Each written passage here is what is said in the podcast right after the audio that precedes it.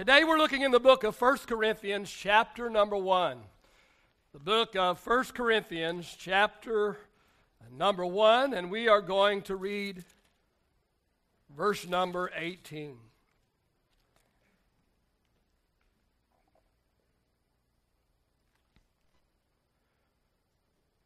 First Corinthians chapter number 1, reading verse number 18. The Apostle Paul writes, and he says, For the message of the cross is foolishness to those who are perishing.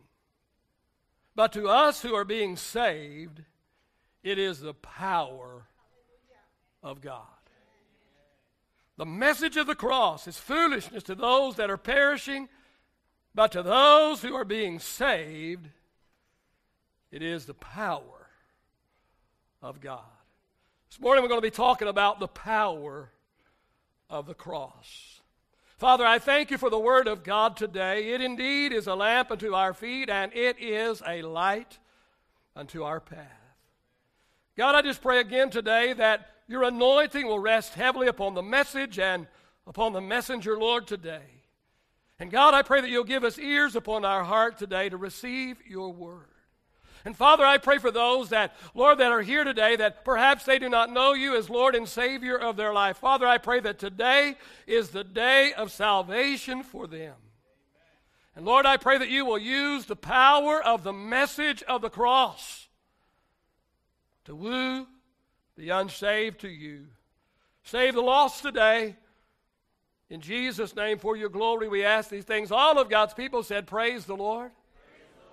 And you may be reseated this morning. May I suggest that the power of God to save the lost is released through the preaching of the cross. I want you to understand this morning that it's not the power of the messenger, but the power of the message. Now, now the messenger might, might be lacking in ability, he might be uh, lacking in delivery, his stage presence uh, may be lacking, and yet because of the power that is contained in the message, lives are touched and changed and transformed. And this is exactly what I've been praying about this week. And that is that power would be manifested today, not, not so much in the messenger, but in the message. Paul said in our scripture today that, that to those that are being saved, it is the message of the cross, the message of the cross that produces the power for our salvation. He also said in Romans chapter 1 and verse 16, Paul said, I am not ashamed of the gospel of Christ.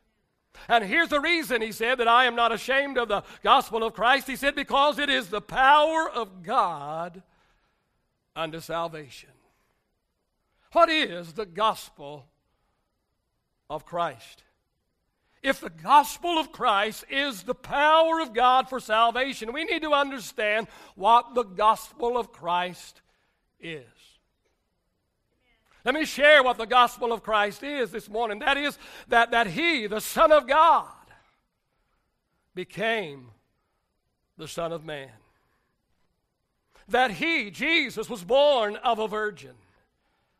That he, Jesus, lived a sinless life. That he died on the cross to pay the penalty for our sins. And that on the cross, God placed our sins upon him.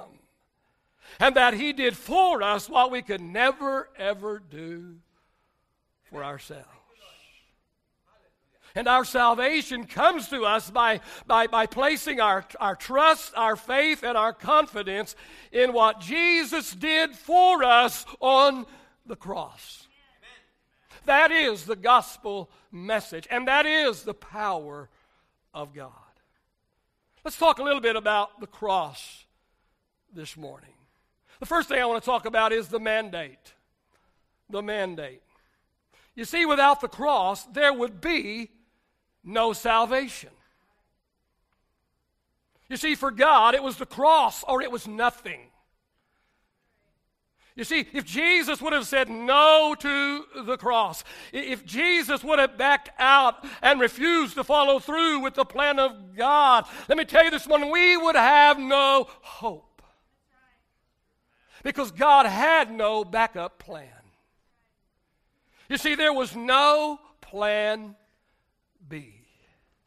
It was the cross or nothing. Acts chapter 4 and verse 12 says, There is salvation in no other, for there is no other name under heaven given among men whereby we must be saved. So that tells me that it's Jesus and what Jesus accomplished on the cross or nothing. Hebrews 9 and 22 says that without the shedding of blood, there is no forgiveness. We're talking about the mandate this morning. The mandate. The mandate. Oh, it was mandated. The cross was mandated. Without the cross, there's no hope for salvation. Only through the blood that Jesus shed on the cross. Oh, hear me, friend. Only through a bloody cross can man be saved. Jesus said in John 14 and 6, He said, I am the way, I am the truth, and I am the life. And Jesus said, No one comes unto the Father unless they come through me. The cross was mandated by God, and so was the message. Uh, so was the preaching of the cross. 1 Corinthians 1 and 21 says that it pleased God through the message preached to save those who believe. Some people think that preaching is outdated today. I say that if you throw out the preaching, you might as well throw it all out this morning because it is the preaching of the message, not the messenger, but it is the message and the message alone that gives hope for salvation.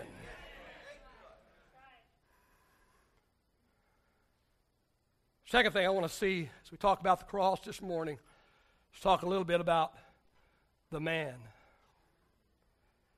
You see, the cross was the method God chose. Jesus, God's very own Son, was the man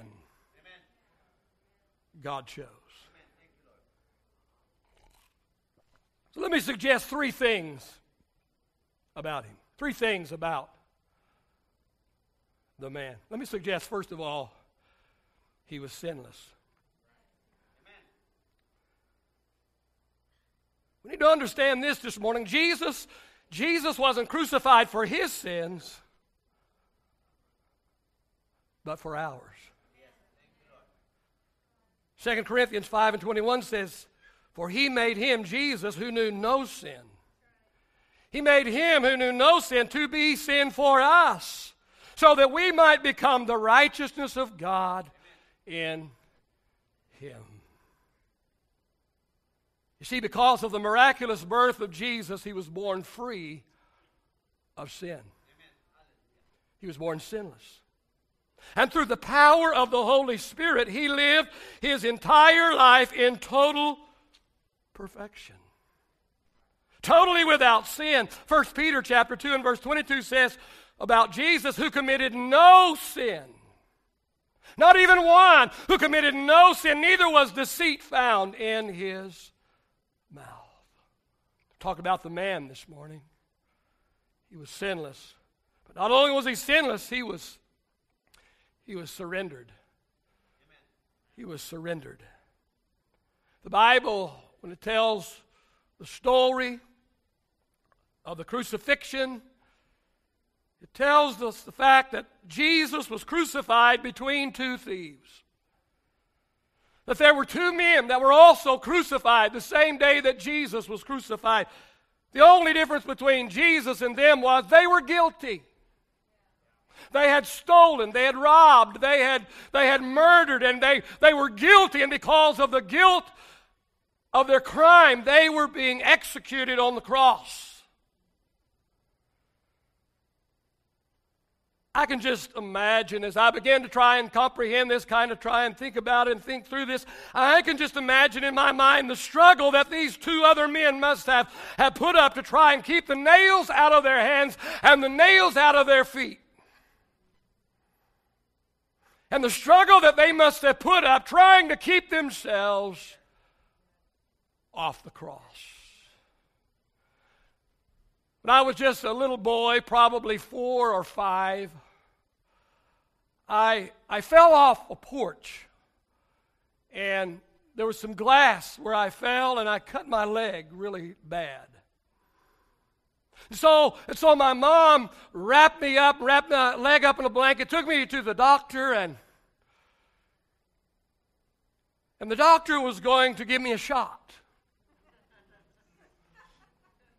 I was four, maybe five. It took the doctor, two nurses, and my mother to first of all run me down and then hold me down. It took four adults to give a shot to a four, five year old little boy. Listen, listen, if a, if a 35, 40 pound little boy can put up such a fight like that, can you even imagine how much of a fight, oh, a 200 pound man could put up when his life is at stake? And I can see the, the, the, thief on the right and the thief on the left, and I can see them putting up a struggle act. I can see them, I can see them gouging, and, and I can see them biting, and I can see them punching and kicking and gouging and doing everything in the world to keep themselves off of the cross. But not Jesus. I can see Jesus as they lay the cross on the ground, I can see Jesus of his own accord and of his own volition, of his own self. I can see Jesus laying down on the cross. When it's time to nail the nail in his left wrist, I can see him holding out his left wrist and allowing them to nail the spike through his wrist. And when it's time to, to hold out the right wrist, I can see Jesus extending his arm out and allowing them to nail the right wrist to the cross. And when it came time to cross his feet and put the long spike in between his two feet, I can see Jesus crossing. I can see him of his own self and of his own volition. I can see him voluntarily. I can see him placing his feet on the cross where they're supposed to be. Say, Pastor, got any Bible for that? I do. I do. John 10, verse 17 and 18, Jesus said, I lay down my life. Jesus said, Nobody takes my life from me. Nobody is going to have to make me go on the cross. No one takes my life from me, but I lay it down of myself. We're talking about the man of the cross right now. He surrendered his life. Oh, oh, listen, listen, friend, he didn't have to. No, no, no. He didn't have to. Oh, oh, he could have backed out. Oh, he could have called it all off. Oh, at the last minute, he could have said, I can't do this. I just can't do this. I just can't go through with it. He could have called it off. He said in Matthew 26, verse 53, he said, Don't you understand? Don't you understand? He said, I, I could ask my Father for 12 legions of angels to protect me, and He would send them.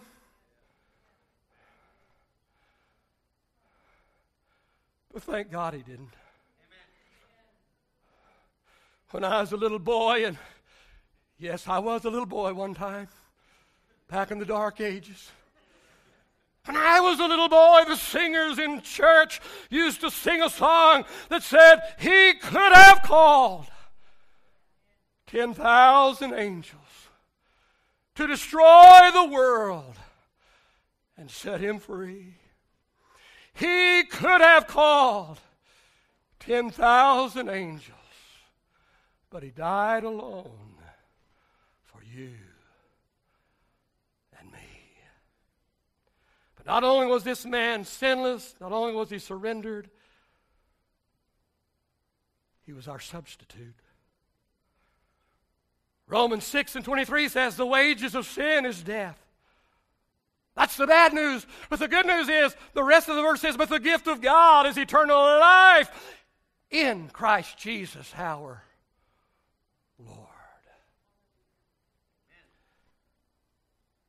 The penalty for sin is death eternal death.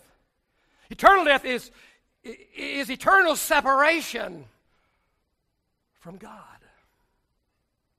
But Jesus became our substitute when he died on the cross. He took our punishment so we wouldn't have to experience it. 2 Corinthians 5 and 21 says that God made Christ, who never sinned, to be the offering for our sin, so that we could be made right with God through Christ.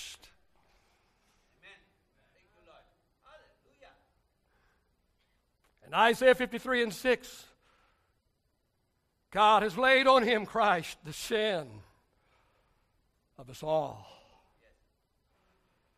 The truth of the matter is, it, it should have been me on that cross. The truth of the matter is, it should have been you on the cross because it was our sin and the sin of all mankind that made the cross required. But God chose His very own Son, Jesus, and Jesus was more than willing to volunteer for the duty. And God placed His very own Son on the cross. And then He somehow, I don't know how He did it, but somehow miraculously God gathered up all of the sin of man, of all past, present, and future age. All took every sin that ever was or ever would be committed and placed them, dumped them all of the sin of the world on Jesus. And Jesus hung on the cross and died as penalty for all of the sin of man. And there on the cross, Jesus became our substitute. We're talking about the man of the cross right now. Talking about the man. Oh, oh, can you give a shout out to the man of the cross this morning who took your place, who became your substitute, who paid the penalty for your sin? Can you give him a shout of praise in his house right now? Thank him that he did for you what you could never ever do for yourself.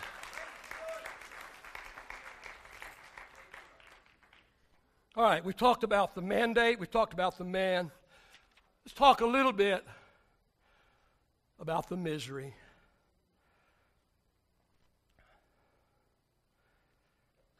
There's just absolutely no way to adequately describe the untold misery that Jesus endured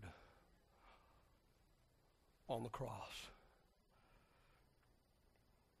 Man is made up of body, soul, and spirit. I want to suggest to you that Jesus experienced unexpressible misery in all three of these areas. First of all, his body. The physical sufferings of the cross is beyond description. Crucifixion was designed to deliver the ultimate in human torture. The cross was designed for two things it was an instrument of death, an instrument of execution.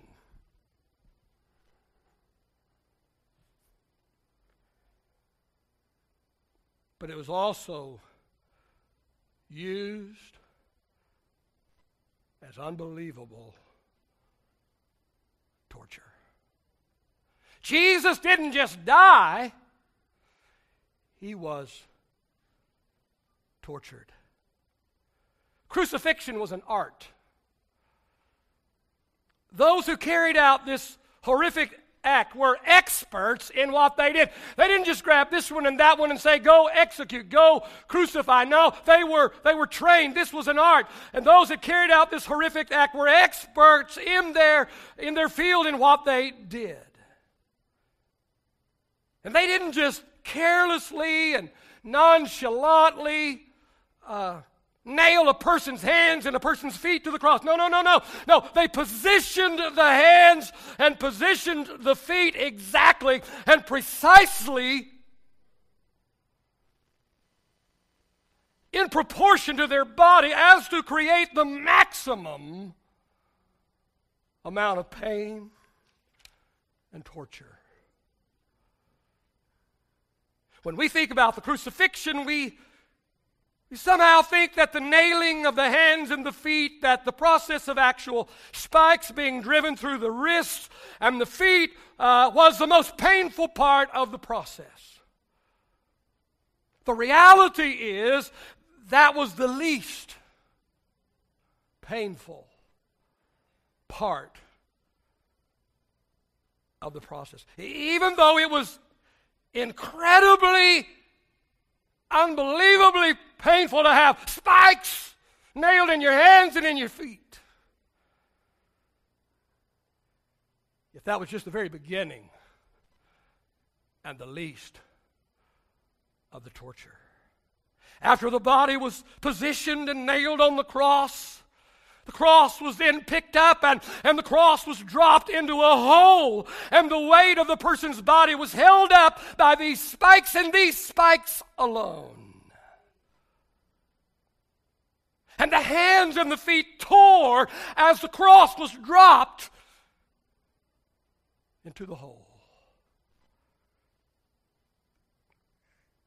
The crucified would, would raise themselves up on the nails in order to be able to breathe.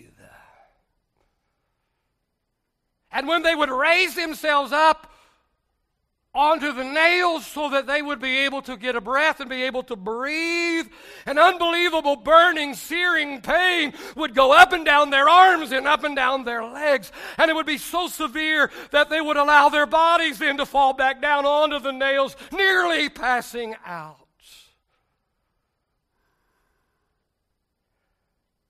But now they couldn't breathe again, and so they would have to raise themselves up again on the nails in order to catch a breath. And once again, the searing, burning pain would rush through their arms and rush through their legs. And over and over and over and over they would repeat this process. Talking about the misery right now. The painful physical misery that Jesus endured on the cross is absolutely indescribable. And we haven't even talked about all that he went through on the whipping post, where the cat of nine tails literally ripped his back to shreds.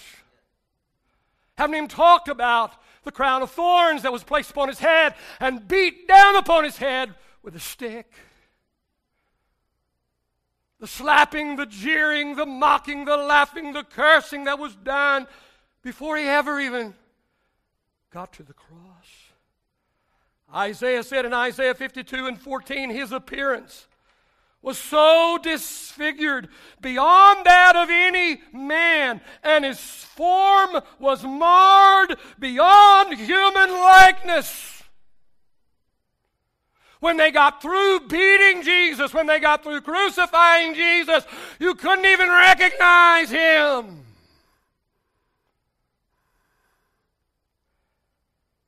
But the misery of the cross was not isolated to his body it also included his soul. Now, the soul of man is made up of his mind, his emotions, and his will. And it was in the Garden of Gethsemane as Jesus contemplated the cross and what it would cost him to yield himself to it. There, there, the soul of Jesus was tested. There, there, his soul was tortured beyond comprehension. In Matthew 26, verse 38, Jesus said, My soul, my soul is exceedingly sorrowful, even to the point of death. My what?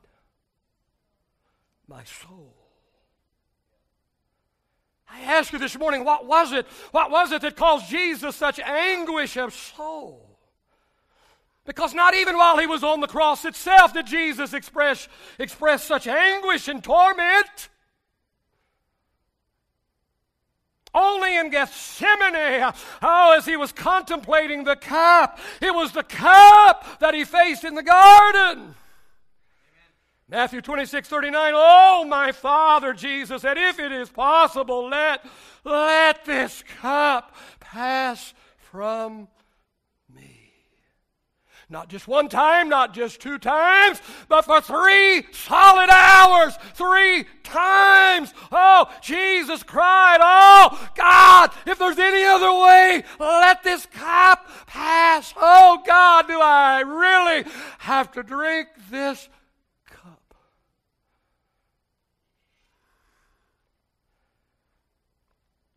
He didn't pray for the nails or the spear or the lashes on his back, or the crown of thorns. He didn't pray for any of these to go away. Oh, see, see, it wasn't, it wasn't just the physical pain of the cross that Jesus dreaded the most. No, no, no.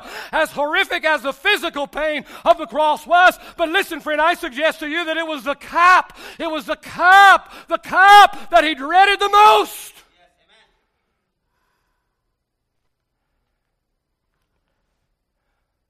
Was it about the cup? What could have possibly been in the cup that would cause him such anguish and agony of soul, mind, emotions, will?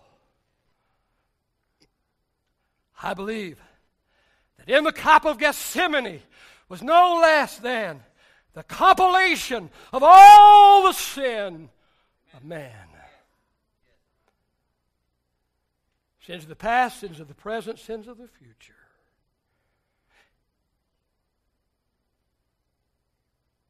Every man. Somehow, God miraculously poured those sins into the cup that Jesus would have to drink. Oh, just think of it. Just think of it. Jesus, fully God, yet fully man. Jesus, 100% human, but 100% God. Jesus, totally perfect, sinless pure, holy, righteous, he was facing for the very first time ever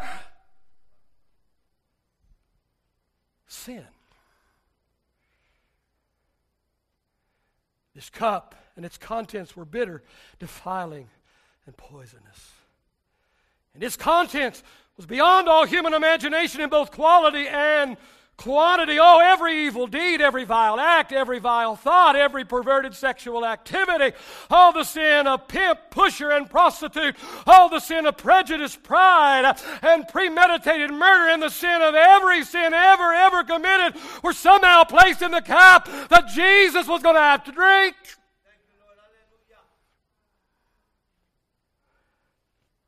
Isaiah 53 and 6 again, God laid on him the sin of us all. Oh, the misery of the cross. But this misery wasn't limited to his body and his soul, but also his spirit. Perhaps the greatest misery of all was the misery of his spirit. You see, Jesus didn't just have to experience death physically, but also spiritually. And spiritual death is separation from God.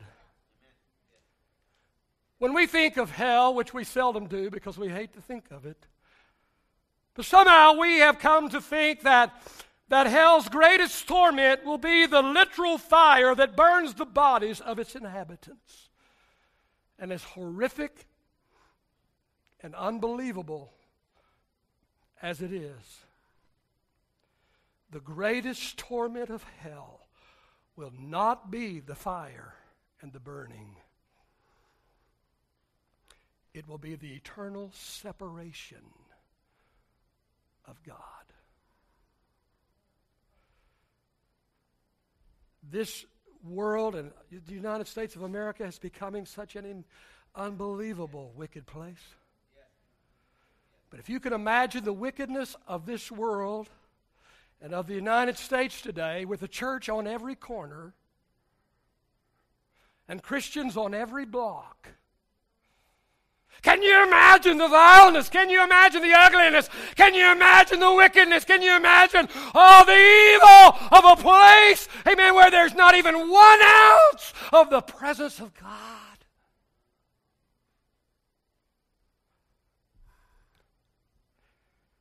And on the cross, Jesus not only suffered physically, not only did he suffer in the area of his soul, But the moment he was on that cross, he experienced for the first time in his existence, which he always has existed.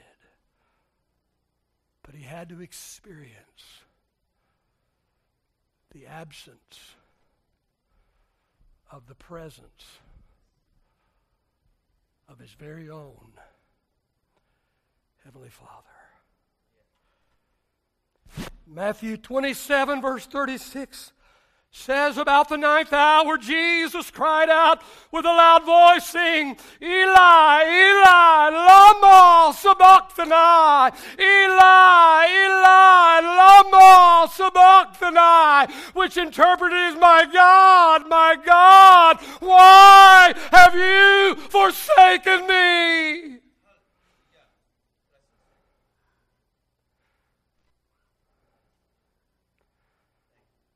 Talking about the misery of the cross.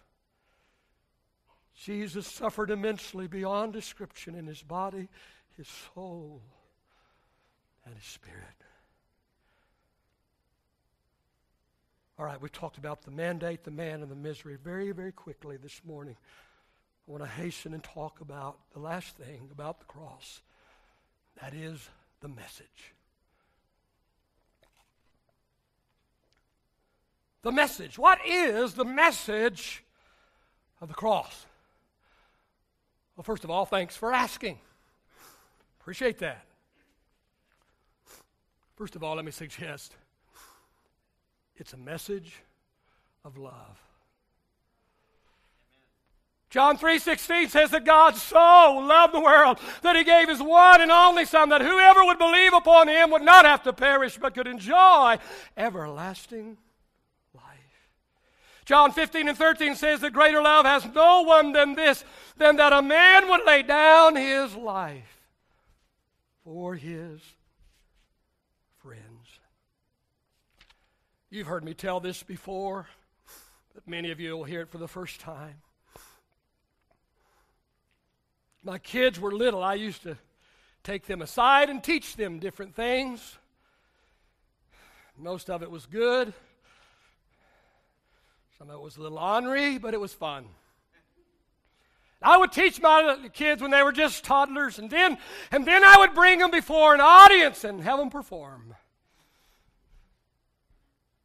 And when Chad was just a little toddler, I would, I would bring him before a group of people and I would say, Chad, Chad, tell, show everybody how much you love Grandma. And he would,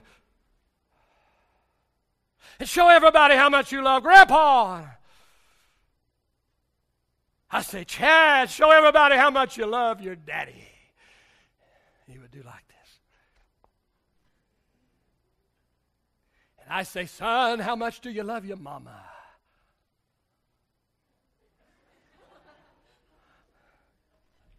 That worked pretty good for my kids. But one day I came home from work and we were keeping our youngest granddaughter, and she was just a toddler. And as I came in the door, my wife said, Honey, come here. Briley wants to show you something.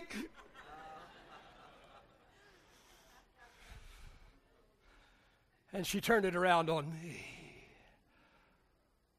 May I suggest that over 2,000 years ago, the world said to Jesus, Jesus, just how much do you love us? And Jesus stretched out his arms on the cross and he said, I love you this much.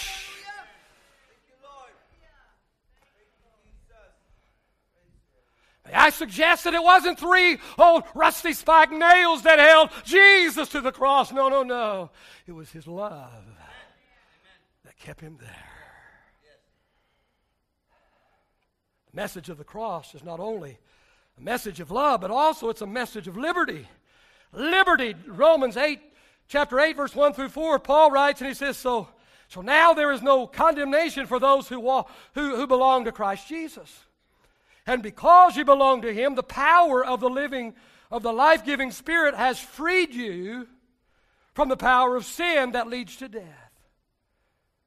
The law of Moses was unable to save us because of the wickedness of our sinful nature. So God did say that. So God did what the law could not do? What did he do? He sent his own son in a body like the bodies we sinners have. And in that body, listen, in that body, in the body of Christ, God declared an end to sin's control over us by giving his son as a sacrifice for our sins. I don't know how y'all can just sit there like that. I mean, oh, come on, that's shouting ground right there, man. So God did what the law could not do. He sent His own Son in a body like the bodies we sinners have, and in that body, God, God declared, He declared an end to sin's control over us. He did it by giving His Son as a sacrifice for His sins.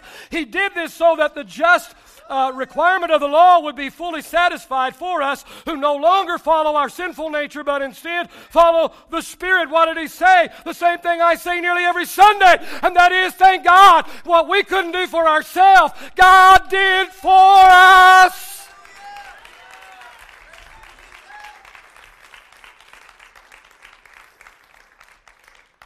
We get the worship team back in place this morning.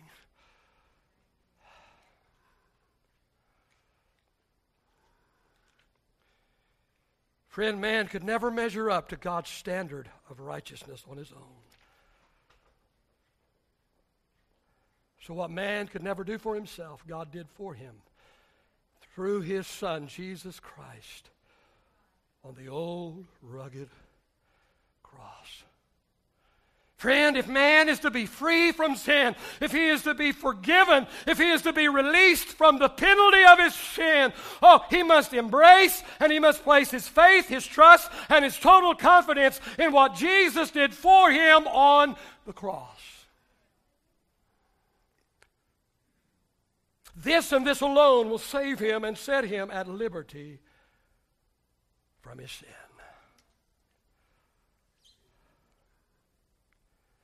We've been talking about the power of the cross today. Our text said the message of the cross is foolishness to them that are perishing. The world thinks you're a fool because you're in here listening to this maniac up here. They think you're a fool.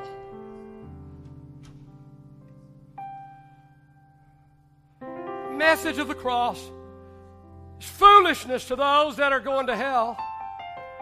Foolishness to those that are perishing, the Bible said. But to us who are being saved, it is the power of God. Amen.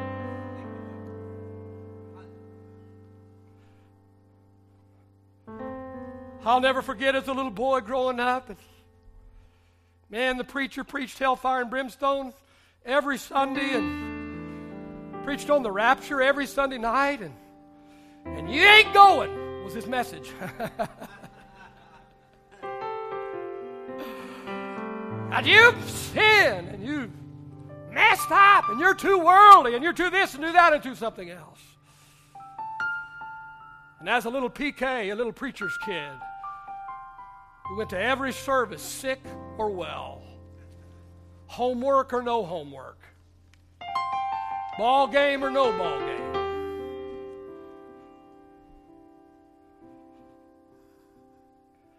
I'll never forget every night before I went to sleep. Fear would grip my heart. What if the Lord comes in the night? I might not go in the rapture. I might not go to heaven because I haven't been perfect today. I've acted like a little boy.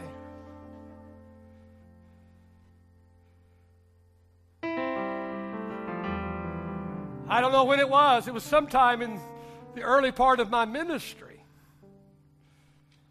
that I realized the only hope I have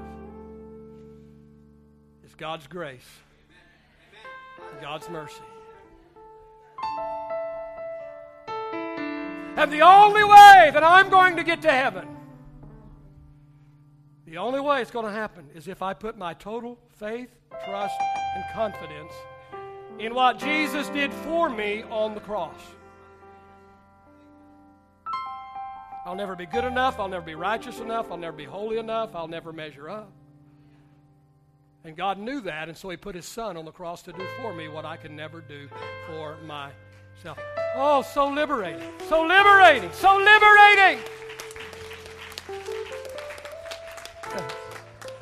I don't know if it's old school or just because that's way I, but I still every day, I still, I still pray the blood over me, still confess my sins every single day. But I know that my hope is only in what Jesus did for me on the cross. And my trust, faith, and confidence in what He did for me on the cross. That's it. That's it. That's it. That's it. Father, I just pray today, Lord, we've asked you for 10 souls to be saved today. God, I see a lot of empty seats today. It rained. It's the weather. They've called for bad weather, all this stuff. It's Super Bowl Sunday, all of these things. All of these things working against us today, and yet I know that you're able to work no matter what. Now I just pray today, Lord, that you will let the message of the cross, the power of the message, not the power of the messenger, but the power of the message. Holy Spirit, convict the heart and life of people here today. That people leave here with 100% assurance in their heart they're ready to meet you. Your heads are bowed and your eyes are closed today. Nobody looking about. Very, very quickly this morning, if you're not 100% convinced in your heart, if you were to die today, that you would go to heaven, you don't know for sure, you're not 100% convinced. You want to be 100% convinced of your salvation. I can help you be that today. If that's you, I've described you. Let me see your hand all over this room. Lift it up real high all over this room all over this room. God bless you and you. Lift them up really, really high. Let me see them because it's kind of dark in here this morning. Lift them up real high. Had two or three lift their hand. How many others this morning? I'm not 100% sure of my salvation. I want to be 100% sure. Let, lift it up real high. Let me see. Let me see all over this room. All over this room. All over this room. All over this room. All right, if you lifted your hand this morning, there's about three, I think, two or three. I want you to come and stand right here this morning. We want to pray with you this morning. Come and just stand right here in the front this morning, real quickly. Would you do that? Don't be embarrassed. Just get up come on down here. It's okay. You're in a safe environment today. You're in a safe place. We love you. We love you. We've all done this before. We've all come before. We want you to come. Yeah, encourage them. Encourage them today. Encourage them today. Encourage them. All right, three have come. Now there's others that will come. Now there's others that will come. Keep clapping, and others are going to come. Just get up out of your seat and come. As they're clapping, as they're cheering you on this morning, maybe you didn't raise your hand, but you should have. Get out here with them this morning. Get out here with them this morning. Would you do that all over this room? Just get up from your seat and come down here this morning. Come down here this morning. Amen.